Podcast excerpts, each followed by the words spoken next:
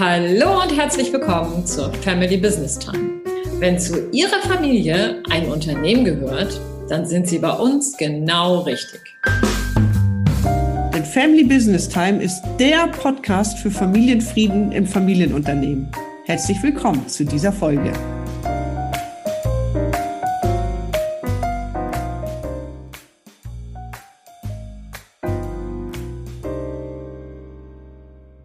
In der heutigen Folge geht es um mein und dein. Wem gehört was in der Ehe und wie verhält es sich eigentlich mit familienunternehmerischen Anteilen? Vor allen Dingen dann, wenn eine Ehe auseinandergeht. Also, wir sprechen über Zugewinne und über die Notwendigkeit von Eheverträgen. Mein Name ist Susanne Dahnke. Mein Name ist Carola Jungwirth und wir begleiten Sie dabei, Ihre Familie und Ihr Unternehmen sicher in die Zukunft zu führen und dabei den Familienfrieden zu bewahren.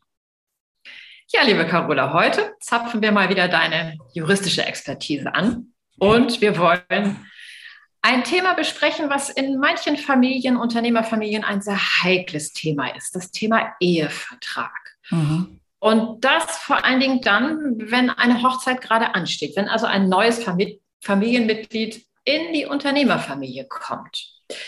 Ich bin ja selbst keine Anwältin, aber ich habe in meiner Praxis schon ziemlich oft erlebt, dass das ein ganz hoch emotional geladenes Thema sein kann und sich somit zu einem hm, fetten Stolperstein für das Miteinander in der Unternehmerfamilie entwickeln kann. Mhm, genauso erlebe ich es auch. Und die Krux dafür, dass das Thema so heikel ist, liegt auch an den gesetzlichen Rahmenbedingungen.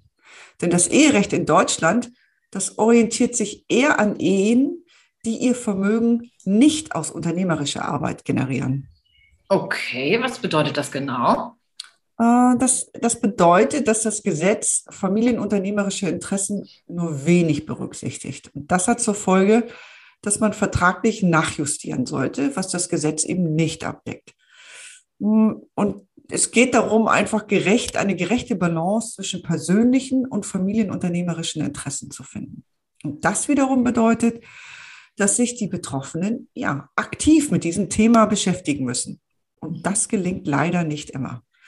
Ich meine, vielen Unternehmerfamilien fällt es nachvollziehbarerweise wirklich schwer, sich dem, wie du, diesem, wie du sagst, heiklen Thema zu stellen und diese eben innerhalb der Familie auch angemessen zu kommunizieren. Okay, ja, dann lass uns gerne gleich mal tiefer einsteigen. Zunächst würde ich gerne mit dir erstmal so den Rahmen abstecken. Vielleicht magst du erstmal erklären, ja, warum das gesetzliche Eherecht eigentlich familienunternehmerischen Interessen widerspricht. Mhm, gerne. Ja, wenn geheiratet wird, dann ändert sich auch rechtlich einiges im Leben der Eheleute. Mhm.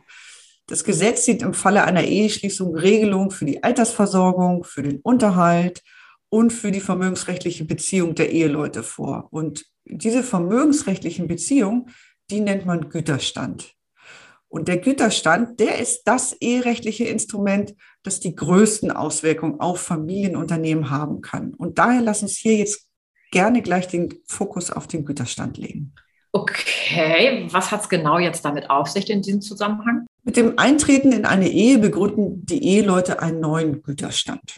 Ja, klar. Okay. Also das heißt, es geht darum, wie mit dem Vermögen der Eheleute umgegangen werden soll. Also gehört beiden alles zusammen, haben die Eheleute getrennte Kassen, behält jeder sein mhm. oder ihr Vermögen, was er oder sie mit in die Ehe gebracht hat. Ganz genau. Und, Und wie sieht es aus mit Vermögen, was die beiden auch zusammen erwirtschaften in der Ehezeit? Das ist ja auch noch eine Fragestellung, oder?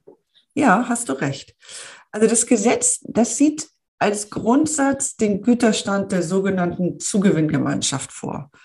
Und der gilt daher dann als verbindlich für alle Eheleute, wenn diese eben nichts anderes vereinbaren. Mhm. Und beim Zugewinn, da bleiben die Eheleute Eigentümer ihres jeweiligen Vermögens. Und erst bei der Beendigung der Ehe, beziehungsweise bei Beendigung der Zugewinngemeinschaft, da wird das Vermögen betrachtet und es wird ein Ausgleich für den Zuwachs des jeweiligen Vermögens durchgeführt.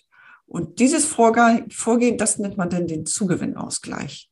Mhm. Und der Zugewinn, der berechnet sich dann aus der Differenz des jeweiligen Vermögens zu Anfang und zu Ende der Zugewinngemeinschaft.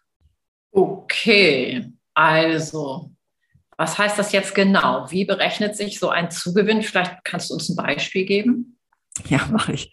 Hm. Also stell dir vielleicht ähm, folgendes Szenario vor. Eine vermögende Frau heiratet einen Studenten, der mhm. noch über gar kein Vermögen verfügt.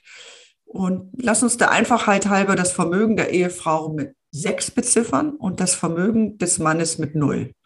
Und beide arbeiten während der Ehe und so häuft sich das Vermögen der Frau von sechs auf zehn und das Vermögen des Mannes von null auf neun an. Und der Zugewinn, der, der Zugewinn, der berechnet sich jetzt aus der Differenz eines jeden Ehepartners oder der Partnerin zu Anfang und zu Ende der Zugewinn, Zugewinngemeinschaft. Also in unserem Beispiel beträgt der Zugewinn der Frau vier und der des Mannes neun. Dieser jeweilige Zugewinn, der wird dann verrechnet und hälftig geteilt. Okay, also wenn ich das richtig verstehe, bedeutet das in unserem Beispiel 9 minus 4 und das ist 5. Und dieser in der Ehe zu äh, gemeinsam verdiente Zugewinn, der wird am Ende dieser Zugewinngemeinschaft einfach halbiert. Also zweieinhalb und zweieinhalb. Genau, genauso richtig. Hast du sehr gut gerechnet. okay, verstanden.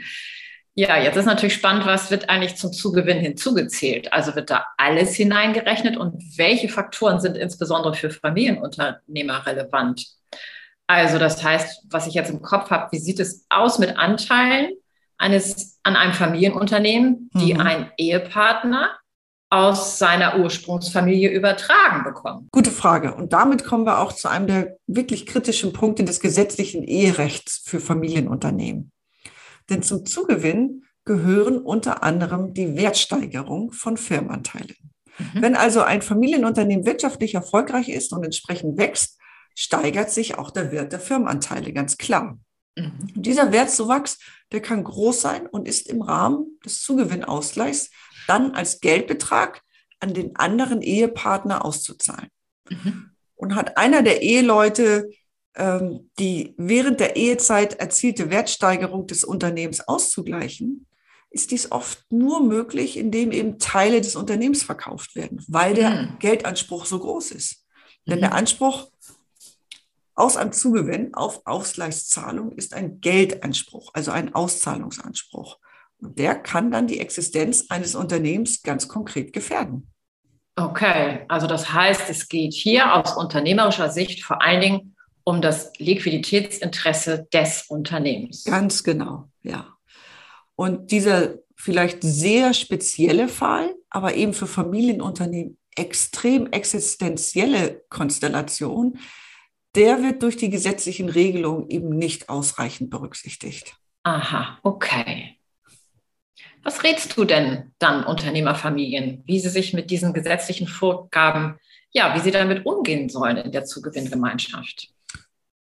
Ja, also ganz grundsätzlich ist es eigentlich erst einmal gängige Praxis für Unternehmerfamilien geworden, diesen gesetzlichen Güterstand der Zugewinngemeinschaft durch Ehevertrag auszuschließen oder zu modifizieren.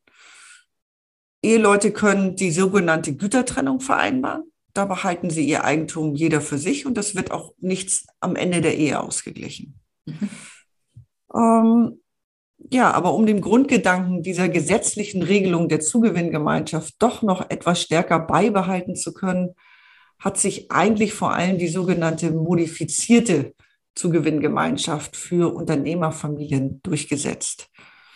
Und damit vereinbaren die Ehepartner zwar eine Zugewinngemeinschaft, sie schließen aber explizit bestimmte Vermögensgegenstände aus dem Zugewinn aus, wie zum Beispiel die aktuellen oder die zukünftigen Anteile am Familienunternehmen.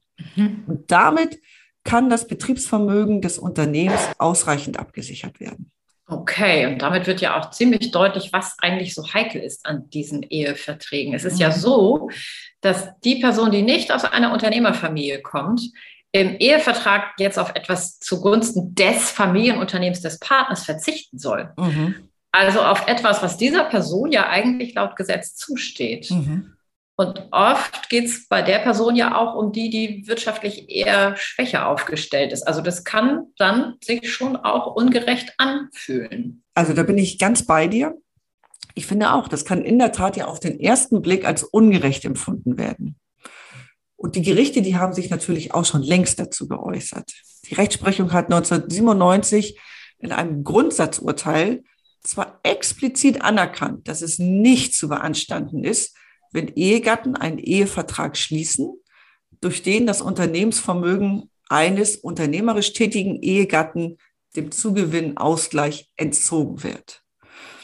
Aber genau aus den Motiven, die, die du da gerade so schön geschildert hast, fordern die Gerichte auch, dass ein Ehevertrag nicht grob einseitig äh, gestaltet werden darf. Mhm. Die berechtigten Interessen des verzichtenden Ehegatten sind dann eben zum Beispiel durch eine Kompensation, also durch einen Ausgleich zu berücksichtigen.